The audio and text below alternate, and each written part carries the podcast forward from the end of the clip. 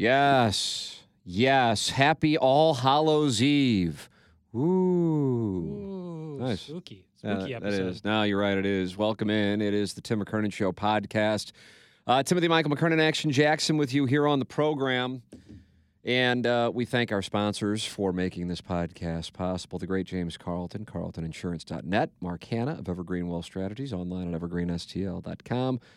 Jamie Burkhardt, Clayton Patterson, Peter Mungenast at Mungenast St. Louis Acura and Alton Toyota, online at stlouisacura.com and altontoyota.com. And Seth Goldcamp of Design Aire Heating and Cooling, online at designairservice.com. This is a podcast that really uh, answers your questions. That's what we do here. And you are welcome to send them in along with uh, erotic stories, questions, comments. TMCKERNAN at InsideSTL.com. TMCKERNAN at InsideSTL.com. Uh, Jackson, welcome to Georgia Week. It is Georgia week, and The first email tends to that. all right, I'm in. Hey, Tim, I'll start this out with this disclaimer that I'm a Razorbacks fan. But man, I wish more fans of my team would talk like you do about Missouri. You have to expect greatness in order to achieve greatness. Losing competitively should not be good enough. It's still a loss. Being the best 2 and 6 team in the country still means you're 2 and 6, which is abysmal. Anyway, I digress. I enjoyed your sentiments this morning during the first hour regarding Missouri. That comes from, and I don't know if he wanted my uh, his name there. Uh, Jackson, for purpose of corroboration, here is the email. Just on the off chance people think that uh, we are making emails up Got here on QFTA. There it is. I don't know. It wasn't sent in with QFTA titled College Football Talk. Um, so I, I believe, you know, he sent this in on Thursday, October 26th. Jackson and I are talking to you on Halloween 2023. And I don't recall what the exact discussion was that led this gentleman to send this email in. Do you do you recall? What was the date again? October 26, 2023. So we know Missouri was playing Georgia because there was a bye week. Yeah. And what I think I have, I think this is where I could be off. That oftentimes, for whatever reason, I would think this is what you would want is someone saying your program can be the best. Right. Yeah. I mean, and I, I don't know, but but but but at, at times I feel like this wing of Missouri fans uses it against me, um, or just as another reason to to dislike me. When there are so many more, if you got to know me, but I my issue with I don't know if it's an older generation of Missouri fan or what is. We did a podcast in September. Why not Missouri? hmm And Missouri was a win away from playing for the national championship twice since 2007. So therefore, you can't tell me it can't happen. right, hundred percent. It, it it can. And so I think I think where James is the gentleman's name who sent this in, I think where he is coming from was Iggy was saying, "Well, you just want to make sure you don't get blown off the field or something like that." And it's one of those things that my mindset on on these kinds of things has changed over time. There is a difference between getting blown off the field if Missouri were to get blown off the field this year against Georgia and getting blown off the field in 2021 uh, against whomever. Sure. But it, it was happening a couple of times in 2021. Tennessee. That would be one of them, and I believe A and M was about to do it, and they looked like they started to kind of sit on the ball. I was why I took Florida State this, I took Wake Forest this past weekend, plus like twenty one, hmm and I think they were down. I don't know, they were down a lot, and they came out to kick a field goal, and it was like twenty four nothing or something like that. And the color analyst, and I loved it. He goes, "Okay," he goes, "Well, they're not playing to try and mount a comeback in the second half. They're playing for a cosmetic score." Yeah. And I'm like, oh, I want to embrace this gentleman because that is what goes on at times. Oh yeah.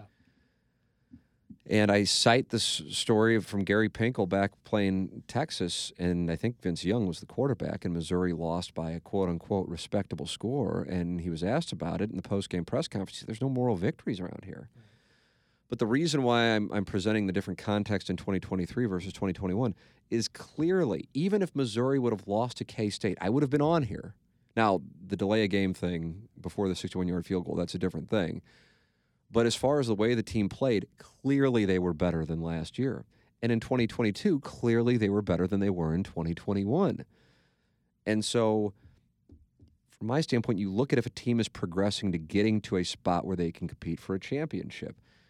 And Missouri has been making that progress. Last year, it was close in, in losses to Kentucky and Auburn that really could have slash should have been wins. At the same time, there were wins against Vanderbilt, Yeah. Arkansas, and I feel like I'm leaving one out that were that were close as well. Point being, there were there were games that could have flipped both ways. It wasn't like oh Missouri was just two wins away from. Well, I mean they also were two close games away from two more losses. But you could tell from my standpoint, and I'm a college football fanatic.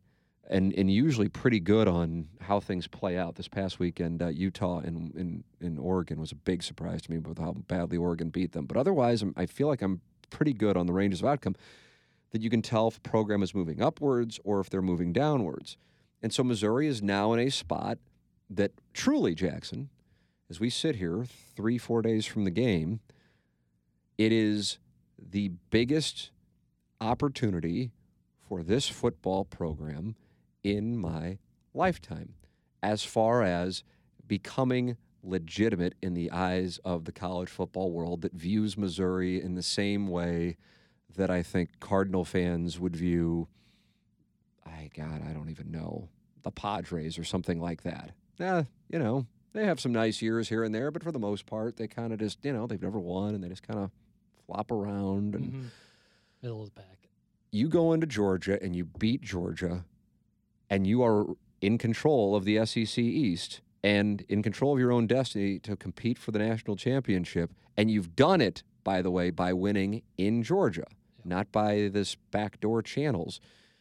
That is how, you know, keep going back to you. to be the man, you got to beat the man. And this is the team that has the 25 game win streak and two time national champions in their place. And then people go, boy, Missouri beat Georgia. Holy shit. Oh, Missouri's Yeah. Eight and one. Got to put respect on the name. Uh, right. And wh- who'd Missouri lose to? LSU. And they'd go 49 30. Now they lost by 10 points. Now, those of us who watched it know it was a pick six at the end of the game. Otherwise, it was 42. That, that's my point on sometimes these scores. You don't play, and I, and I, and I worry that that will be, that could be the talking point if Missouri loses by like 10 Saturday in Athens. Right. Well, I mean, they covered the spread, and I mean, Georgia's a monster. I understand that thought process. I absolutely do. I do understand the process because I the thought process because I do, you know, understand that you go, okay, Missouri plays Georgia 100 times in Athens. How many times does Missouri beat them with these current rosters? So we're taking Brock Bowers off the field for Georgia.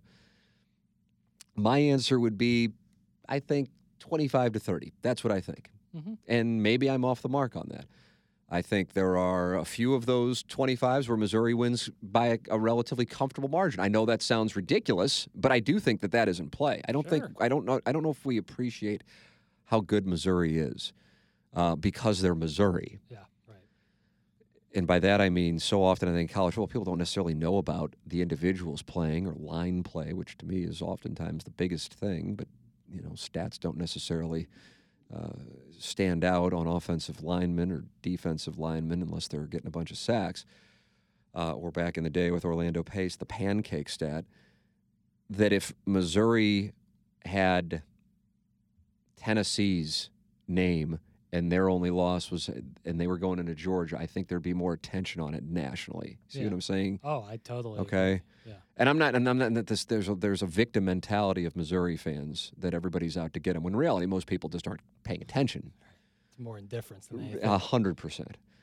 So, with that said, I think I can get caught up in that. I go, but this is a chance. This is an absolute chance. The, the I joked about it on Balloon Party today, but for real, I, I was like, Dan Campbell. I was watching the Lions game, or something with Michelle Beisner Buck interviewing Dan Campbell popped up on my Twitter timeline. Mhm. I'm like, man, this guy really is. He is. He's genuine. I'm. I'd love to see the Lions have success. Me too. I'm like, where did Campbell go? Because my guess is he's right around my age, a little older. That was my guess. I'm like, I bet I m- may have watched him play. I'm like, A and M. Oh fuck, he was there in '98, and somebody had tweeted at me the last Missouri road game in November with this much implication was 1998 at A&M. And I'm like, I remember that game. Randy Potter, who I believe went to Mehlville, fumbled the punt late in the game, and that cost him the game. But I didn't remember the exact circumstances, so I typed it into YouTube, and sure enough, the whole fucking game is up there. Shout out YouTube. That's so cool. Oh, and I watched it, and I was watching. I'm like, holy shit! A and M's number six in the country. They were ten and one at the time. They had only lost to Florida State, who I know Florida State's back now, but they had gone away for a while. Mhm. Um, I guess in between the Jameis years and now. And in the 1990s, though, they were right there with Nebraska as being the force, and uh, and Florida, I suppose, and uh, and Missouri was absolutely playing with them. It, rained all game, and Missouri. I think I bet a lot of those guys on the Missouri team would say, "Holy shit, we we absolutely." They didn't have a Missouri. How about this? You're gonna piss yourself. And I would have never known this if I hadn't watched the game. The fact that I watched a 25 year old game is concerning, but I did. Missouri had kicked. Now they're number 13 in the country at College Station, playing number six. Number 13. It's mid November, so we're deep into the season here. Right. Missouri had kicked a grand total of four field goals. Jesus. They trotted a gentleman out there to kick, I believe, a 26 yarder, may have been 36, and it looked like what, you know, looks like a, like a rogue tee shot, you know. Shanked. Yeah. And so at the end of the game, they get in a spot where again it's raining. I mean, I'd love to know what 21 year old me thought when Larry Smith, Larry Smith was a head coach, sent this guy out there. He was the play. He wasn't their place kicker. He was their what the hell do you call the guy who kicks off the kickoffs? Whatever the fuck. Yeah, that's I the guess- guy. Yeah, just Usually it's the same guy. Yeah, usually. But in this case, they had three different kickers. None of them could kick. And so they're like 58 yards. We'll try this. And I'm like, I mean, I already know they lost because I knew they lost. But I'm like, I bet this is going to look atrocious. And it looked like like Tiger hitting a stinger, you mm-hmm. know, in that rain. I mean, it isn't something that Harrison Mevis could do. And I didn't realize, and I guess it just shows you the shift in mindset that had Missouri won that game, which they absolutely could have slash should have now having watched it again, they would have hosted, well, they did host number one Kansas State. Michael Bishop was their star quarterback. And had they beaten K State, they then play for the Big 12 hmm. in St. Louis, by the way. Oh wow. It was at the Dome. And I'm going, God, it's amazing to think like how important it is for a fan base's mindset to not expect greatness. There's a difference, but to believe it's possible. I mean, I was watching that game. I probably, I said to my wife, who was at the time 14 uh, in 1998, I said, you know, I anchored the sports that night. I bet the ladies in Columbia, you know, had the Hitachi magic wands out. Right. And I'm sure they did. Yeah. It kind of as a given. And she goes, ugh. And I don't know what the, I don't know if she was like, you're that old that you were anchoring in 1998 or the magic wand comment. And the truth of the magic wand comment, I think, is probably the thing that hit hardest. And again, on the television it's a 25 year old football game. on, on my on my laptop. I'm either watching Gabe in bed or 25 year old football games that I watched with Gabe. And I really got to text the colonel that I watched this game, and he's going, to, "What the fuck's wrong with you?" that's? That's what for real. I bet if I text him, he goes, "What's fucking wrong with you? You like really bored?" But what I'm trying to communicate: number one, Dan Campbell was a tight end on the Texas A&M team. That's how I wound up there. Barry Odom was middle linebacker on Missouri's team. Dante Hall, uh, who wound up being a great kick returner. Maybe when you were a Rams fan, because he Oh, did it more remember with the Chiefs. yeah, I remember the the Rams. He was their running back. Hall. He was their running back. Can you imagine a running back? Like, he was like kind of my size ish. really short. Yeah, He played and corner. right? That was thin. his position, right? It was corner. Well, he was a running back at Texas A&M. He was a running back. Oh, I thought he was A running. He was like the Tavon Austin before there was Tavon Austin. Yeah, that went well. Ah, I did. What I'm finally going to say is this: I was there. I was in Columbia, Missouri. Missouri was two realistic wins away from winning Mhm. the Big 12 North and playing in St. Louis for the Big 12 against guess who wound up playing Texas A&M. And it wasn't even on our minds. Wasn't even on our minds. And that and I don't feel like I'm I know you weren't alive or you were alive but you know 8 months old Yeah.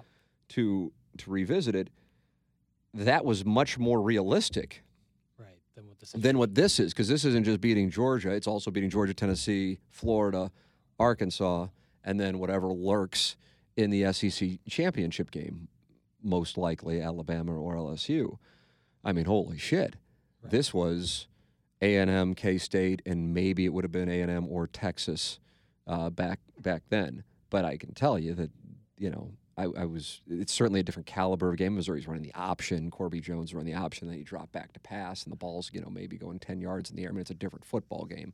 But that's what was Missouri's offense. It's not like everybody was running that style of offense. I mean, that was the same year, I believe. Peyton Manning. No, Manning was the year before, I think. Yeah, I guess this was the year that uh, Tennessee won the national championship. So with with what I'm trying to communicate here is, I was there. Nobody was even thinking about it being possible. And here we are 25 years later, November of 1998 to November of 2023, and I'm being told again by plenty of people, and it's fine. I'm not like I'm trying. I'm not trying to evangelize people. I don't. It doesn't really matter if anybody else believes. I can't make people believe. But it is amusing to me because Missouri, unlike the Cardinals and Blues, and back in the day the Rams, and now City, not everyone in St. Louis is a Missouri fan, as they. Sh- I totally understand Sure. that. Uh, you have plenty of Illinois fans. Plenty of people go, well, I mean, it's in Columbia. It's not St. Louis. There are people just anti-college, I guess, which is an interesting thing. But it is what it is. Whereas in Arkansas, you may have grown up in Little Rock, but you cheer for Fayetteville and the Razorbacks. In Mississippi, you might be in Jackson, but you're pulling for either the team in Oxford or Starkville. You may be in Mobile, but you're polling for the team in Tuscaloosa or Auburn, and so on and so forth. You may be in Hilton Head, but you're cheering for the team in Columbia, South Carolina, or Clemson, South Carolina. That is not what we have here in Missouri at this point. You have to win in order to get there for Right. people to get on board, and you also have to have an exciting product. And what you know, I guess we happen to be right. I certainly had a formula. I don't usually. I'm very when it comes to gambling. We've experienced the lack of reward on making predictions on the air. So unless I really feel strongly about something, I don't say it. You were vocal, if I'm not mistaken, on Cal against Cal. USC. I Yep. was vocal on Wisconsin against Ohio State, and the Colonel was vocal on Kansas against Oklahoma. All three covered. Colonel hit with uh, Kansas. Although the thing about the Kansas, they were only a seven point underdog. Yeah, right. I think more people are caught on what Kansas used to be versus what they are now, They're 22 right now. and what? Oklahoma used to be versus what Oklahoma is now. I mean, I realize they were undefeated, but I'm just not sure they're a great, great team. Uh, yeah, Kansas is six and two. Yeah. So with that all established, I am, I, I just, I do well around people who are charging the hill, and I don't do well around people who are just accepting of whatever. And it's one thing if you don't have the goods to be great. Yeah. But I believe Missouri football has the goods to be great. I'm not talking about just 2023 or 2013 or 2007, or if you want to use 2010 as an example, when they beat number one Oklahoma. I'm just talking about in general. Yeah. It is a unique set of circumstances to be the only FBS school in the SEC right at the midpoint of two top, I believe Kansas City's in the top 30, if not top 35 markets. I mean, they're trending upward. St. Louis is trending downward, but either way, two relatively large cities. It's positioned quite well. So I don't just go, oh, I hope they get to a bowl game. Oh, good, they got six wins. That's just not. If you can compete for an SEC championship, which they did twice in the last decade, and if you can compete for a Big 12 championship when they were there twice in their final five years there, then you sure as hell can compete in 2023. And I'm not saying it's going to happen year in and year out, but I don't just accept that. Oh, good, they they they made it respectable against Georgia. This is a once in a lifetime opportunity for these guys who are going to be putting on the pads in Athens, Georgia, with a chance to give this program its signature win, and not over like Mississippi State, who's having a good year, against a blue blood. Yeah. You know, Blue as it gets. it's as blue as it gets at the moment. It is the standard. And so you have that opportunity. And that's why the LSU thing, I loved that you were as despondent as you were still two days later after that. I was surprised by it. I'm not happy that you were sad, but I'm like, good. Because I think that I think I think if that were again, I use Mississippi State, another kind of whatever program at the moment in the SEC, and it's uh. not fair to use Vanderbilt. So I don't know. and people kind of consider Arkansas as a rival. Take your pick. LSU is held up there in the same tier, I think, of the SEC as Georgia and Alabama, and so it's like, I mean, they, you know, I mean, who- who- I- everybody was taking five and one at the beginning of the year and losing to LSU by ten points. I'm like, okay, uh, if that's if that's through the lens through we're going to see things, then are we really going to achieve greatness? Right. You have to. The, the goals change, Oh yeah. and I'm sure people who were Missouri fans, the goals changed after they lost to Wyoming. You know, they can go the other way. Yeah. Missouri may have been the better team than LSU. They had the best player, but they may not have been as good as Missouri. But I know that sounds weird to say Missouri's better than LSU. And I'm not saying, as I said, I think Missouri wins 25 out of 30 times, 25 to 30 times out of 100 against Georgia. So I recognize that. But I'm not going into the game going, boy, I hope they keep it respectful. That is such a loser mentality. Yeah. Fuck that. And I'm not saying it like if you think that way, you are a loser. I don't do the name calling thing. I'm just I'm, I'm just telling you this. There's no way. There is no way that anybody who is going to be playing in that game for Missouri is thinking, I hope we keep it within 10 points. There's just no way. I think they know that they've got something.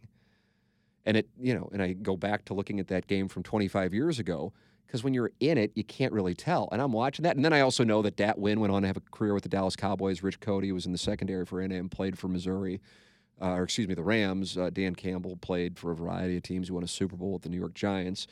Uh, that A&M team was a damn good Dante Hall, Right.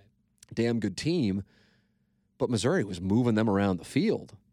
And again, I think if ever all parties are being honest, I think they would say that was a game Missouri should have won. Mm-hmm.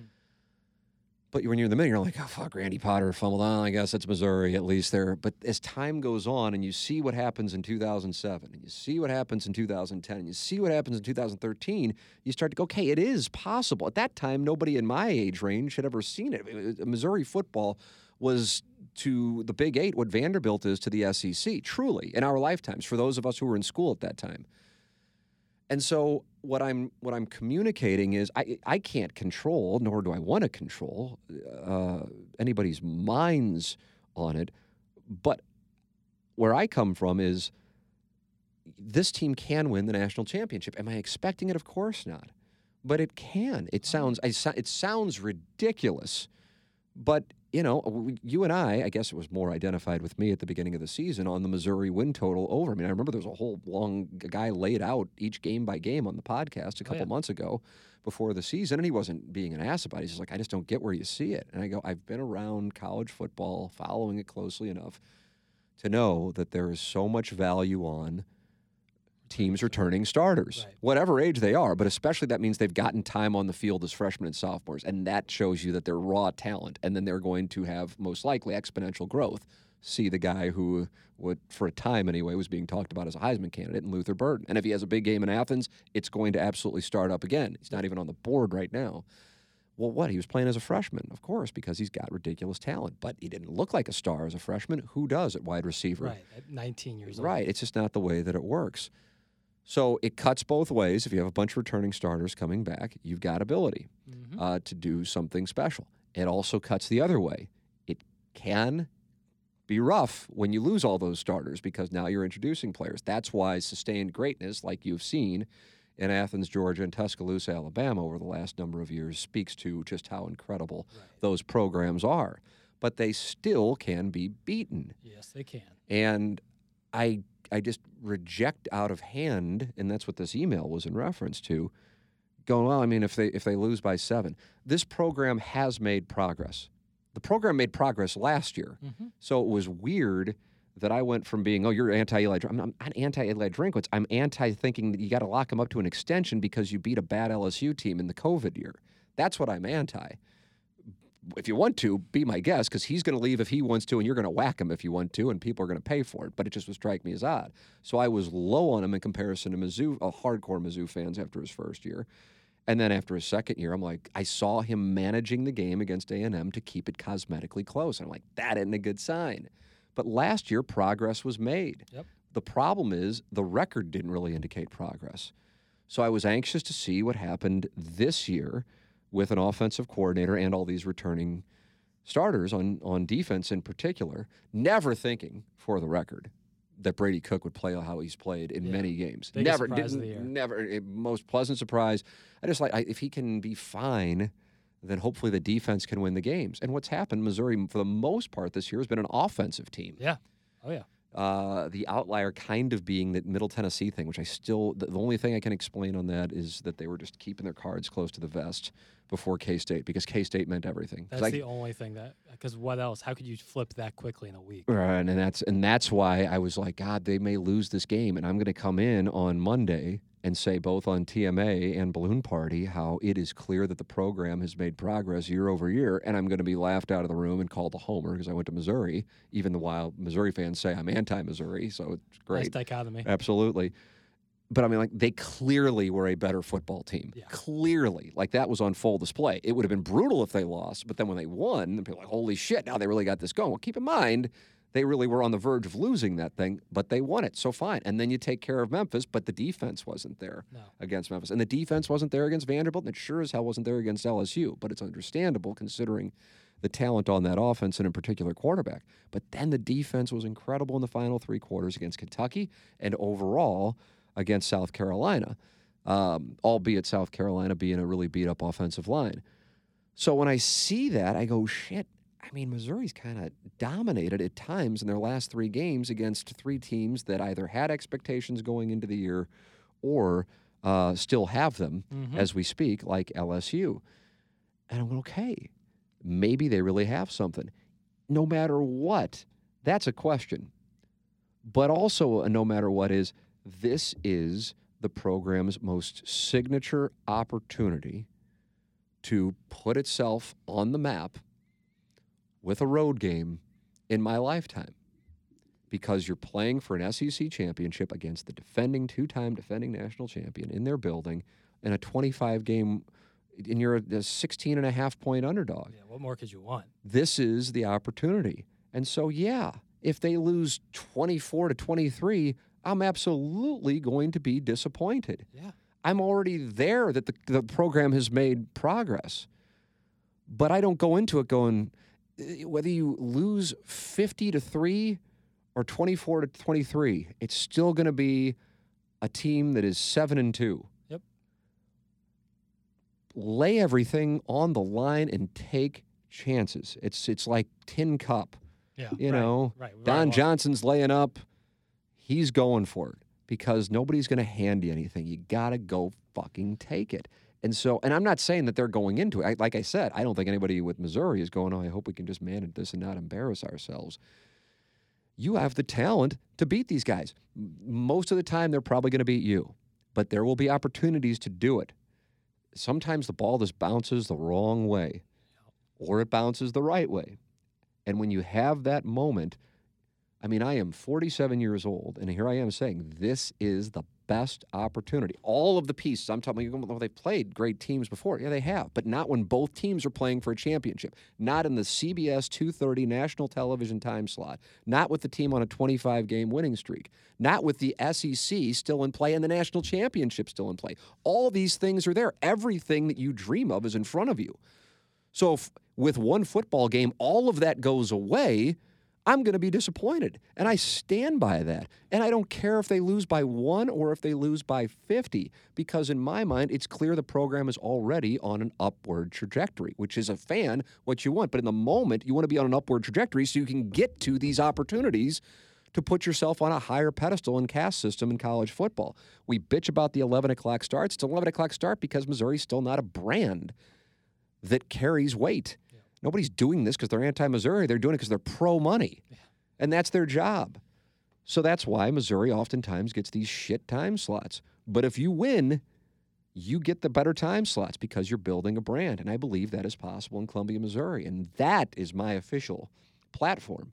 So if it's misunderstood as being anti Missouri, my God, if anything, it's anti Missouri low expectations from Missouri fans. I understand an outsider who is whether an Illinois fan, these, you know, Kansas fans, or somebody who just doesn't care about college football. Going, Why the fuck are you talking about it? I understand that when it's coming from Missouri on Missouri crime, that's that's the thing that I just for the life of me I can't get. I I, I really believe that this team can win the national championship.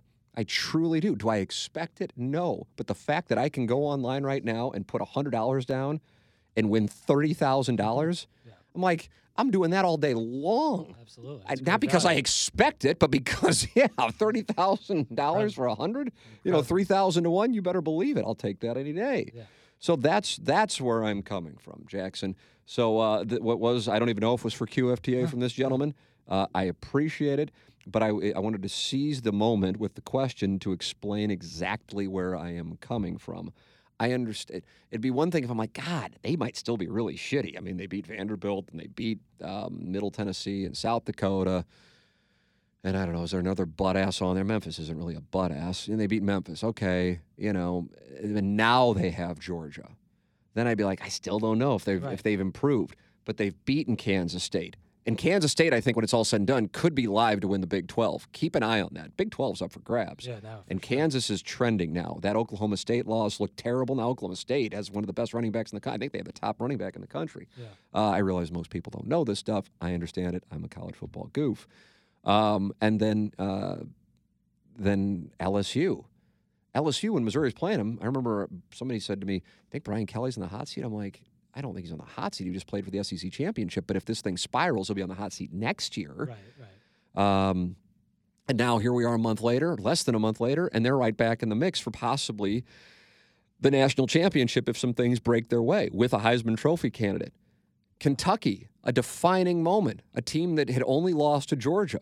Yep. And there was a lot of attention going into that game, and Missouri outplayed the hell out of them the final three quarters, dominated them. If Georgia would have done that, people, well, that's what Georgia does. Missouri doesn't. Wow, wonder what's going on with Kentucky. That's what goes on, and that's fine. That's what's going to come with it.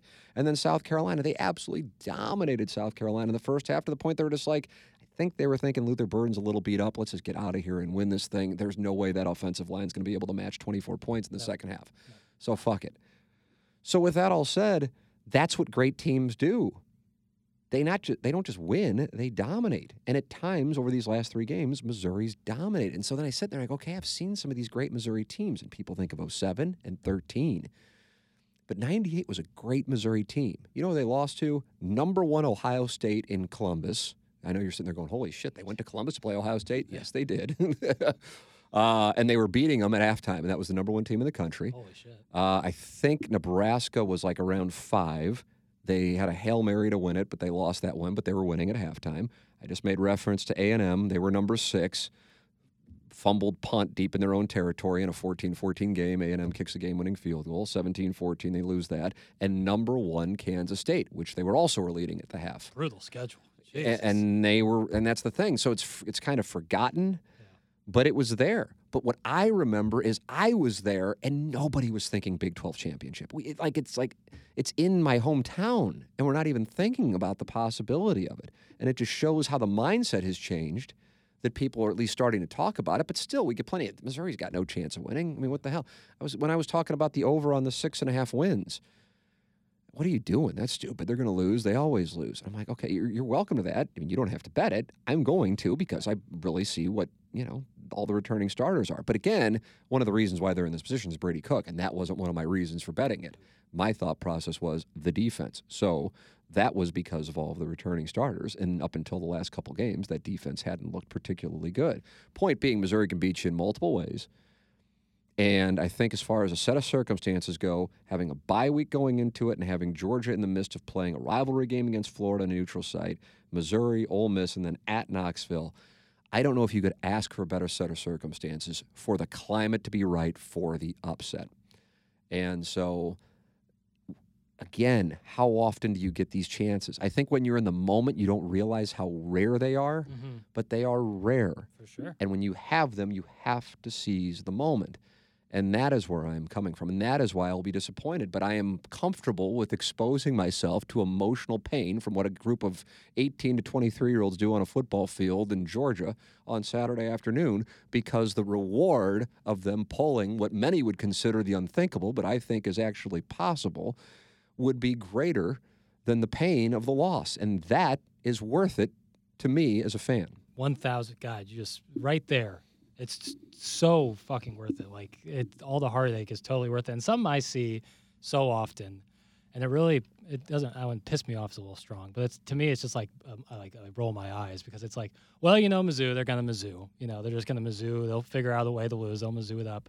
And I think I'm like that's so devoid of any analysis. By it's just it's just thinking like the players on the field on Saturday do not care or do not even some of them probably don't even know about the fifth down game. They don't know about Norfolk State. They don't know about any of the shit that Missouri fans have gone through. They're looking across the field and saying, I need to beat the person across the field for me.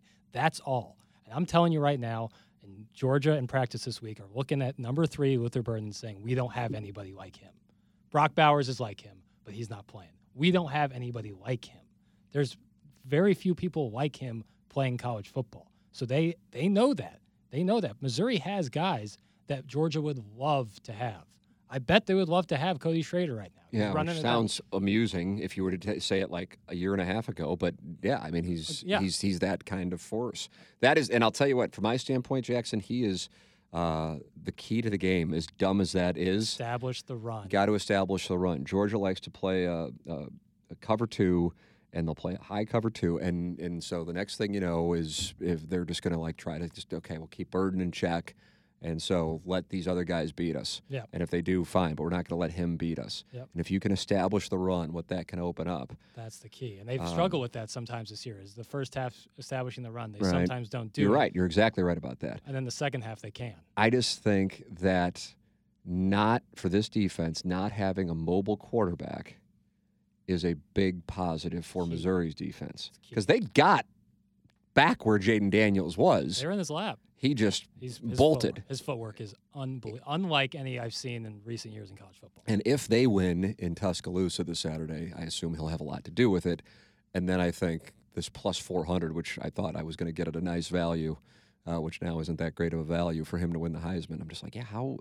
Who's more important to their team? Oh, I know Marvin Harrison Jr. is a great, great player. Don't get me wrong, but how is Ohio State winning with their defense? right, hundred percent. So uh, you know, and Michael Penix, God bless him, great, great player. Certainly was, you know, had the the key plays to come back against Oregon. But holy crap, the last two weeks against Arizona State and Stanford, uh, it's not like it's been an offensive clinic for Michael Penix. So.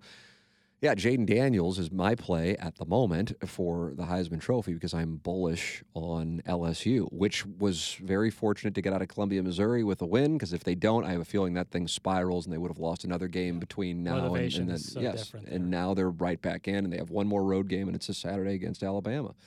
Um, so I personally, from a college football standpoint, and as a Missouri fan in particular, while it's going on, I can tell you what it is I love about it. I love the hope, even if it is still a long shot. Here's the reality it's still a long shot for, for Michigan, Georgia, crazy as that may sound, Ohio State, Florida State, Washington, Oregon. I don't know who I'm leaving out. I feel like I'm leaving somebody out Texas, Oklahoma Yeah. uh, LSU, Notre Dame, Alabama, whomever I'm not included, because I just named a bunch of teams that are still theoretically in the mix. Some may need some help, some may control their own destiny. The point is, a bunch of these teams, and it, you know, hell, Georgia, Michigan play. It's not like one's going to win all ten out of ten times. No way. Yeah. You know what I mean? No. So things have to happen for Georgia. They're going to have to beat Missouri, Ole Miss, Tennessee. I'd like to think Georgia Tech for them wouldn't be much of an issue, and then either Alabama or LSU or Ole Miss, I suppose. Again, although I, that, that's not possible. If Georgia's playing the SEC, that means Yeah, they've beaten right, Ole Miss right, and eliminated right. them. So they're and then Alabama, LSU. So they got to get them. Yep. I mean, holy shit! And then beat whomever in the quarter in the semifinals, and then beat whoever in the national championship. That just shows how difficult it is, even for Georgia. Ohio State might be in the driver's seat, considering they've already beaten Penn State. They still have to go to Ann Arbor, Michigan. Yes, they do. So that's to just get to the playoff, most likely. It's that tough for those schools.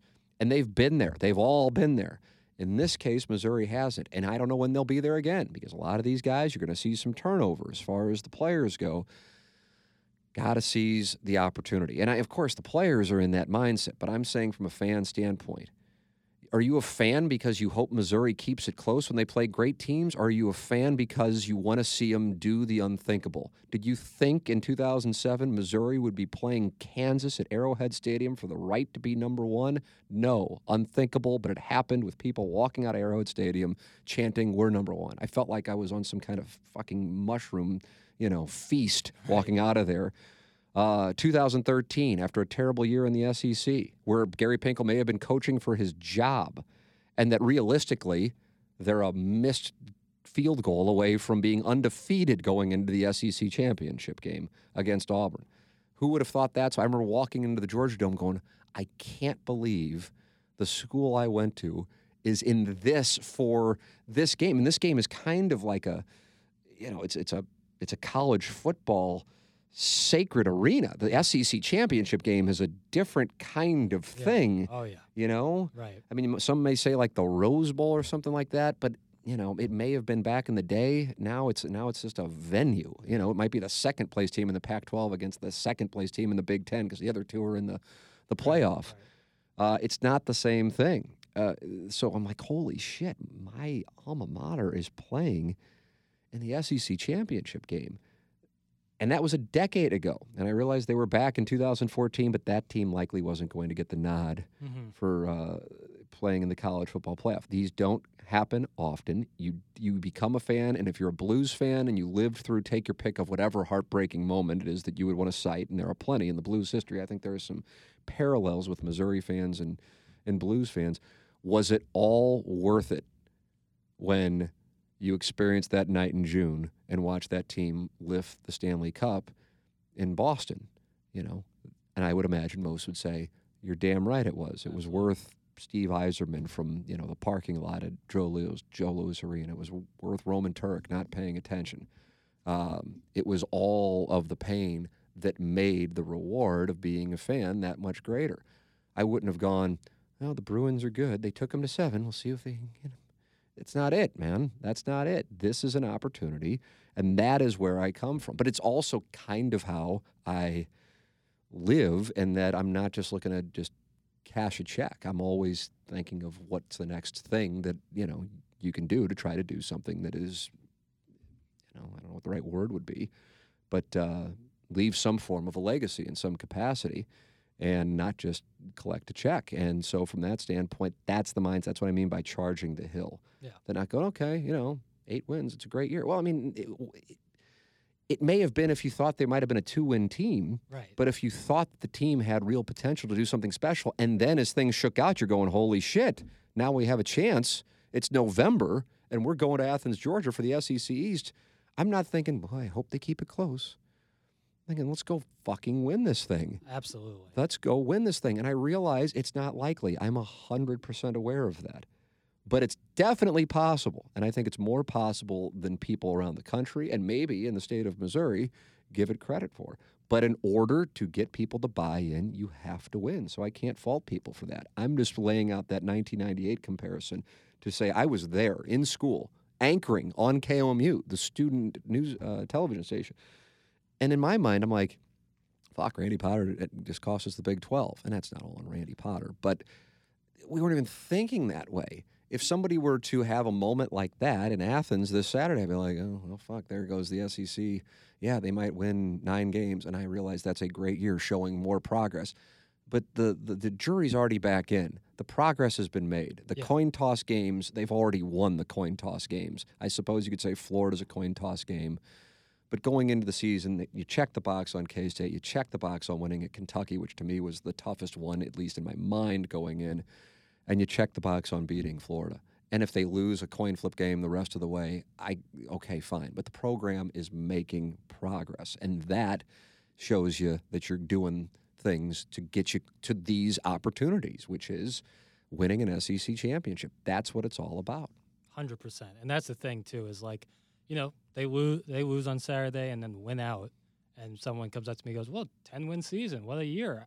The difference to me in a ten win season where you don't go to the SEC championship, and a seven or six win season, pretty close. The difference between a 10 win or 6 win season and going to the SEC championship with a chance to go to the college football playoff is massive. That's what I want. Okay, you know, you had a 10 wins. Great. Awesome. Super cool. Went to the Texas Bowl. That sucks. Like that sucks. Going for it all is awesome. And the idea like I'm fully aware that I c- will be in a position where I'll be extremely disappointed on Saturday evening.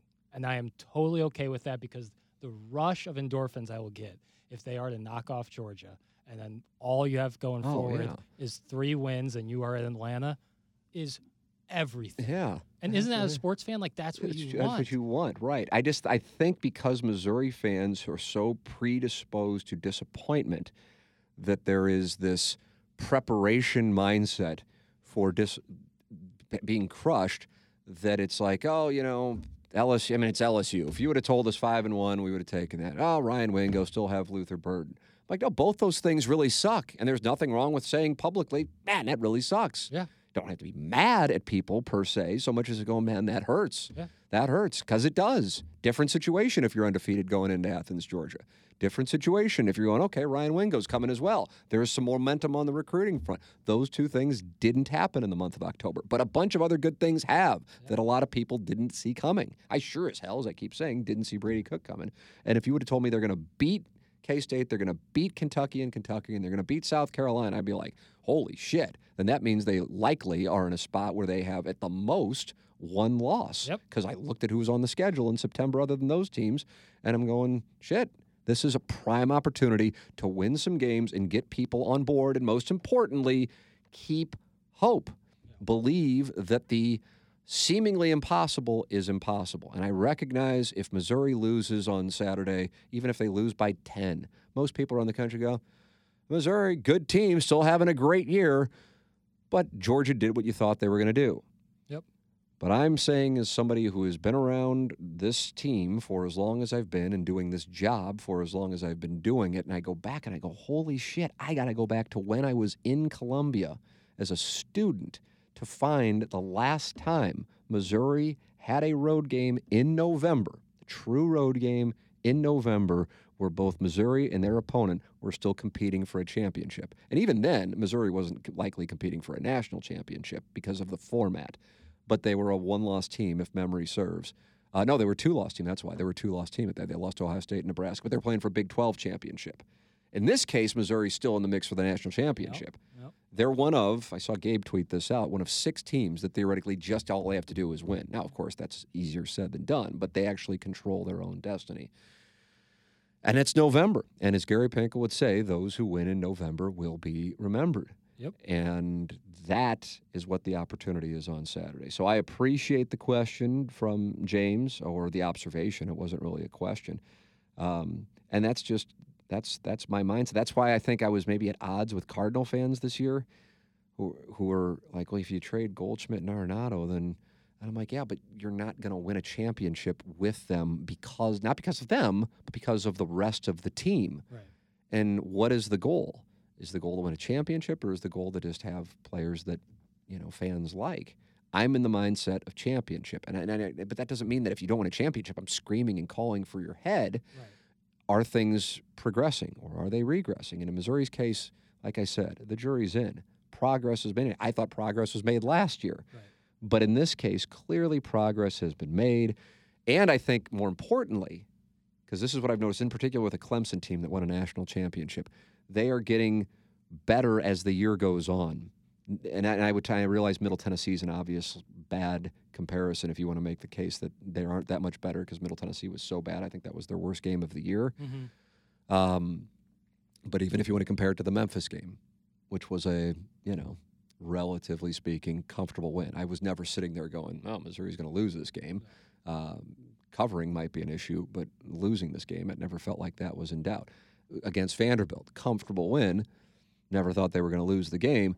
This is a better team now. The team is improving. Why? Because the defense is now showing up to play as well as the offense. So when you have those things all colliding at one time, that's when you have an opportunity to do something special. And hopefully, from our standpoint on this show, that's what we see this Saturday in Athens, Georgia.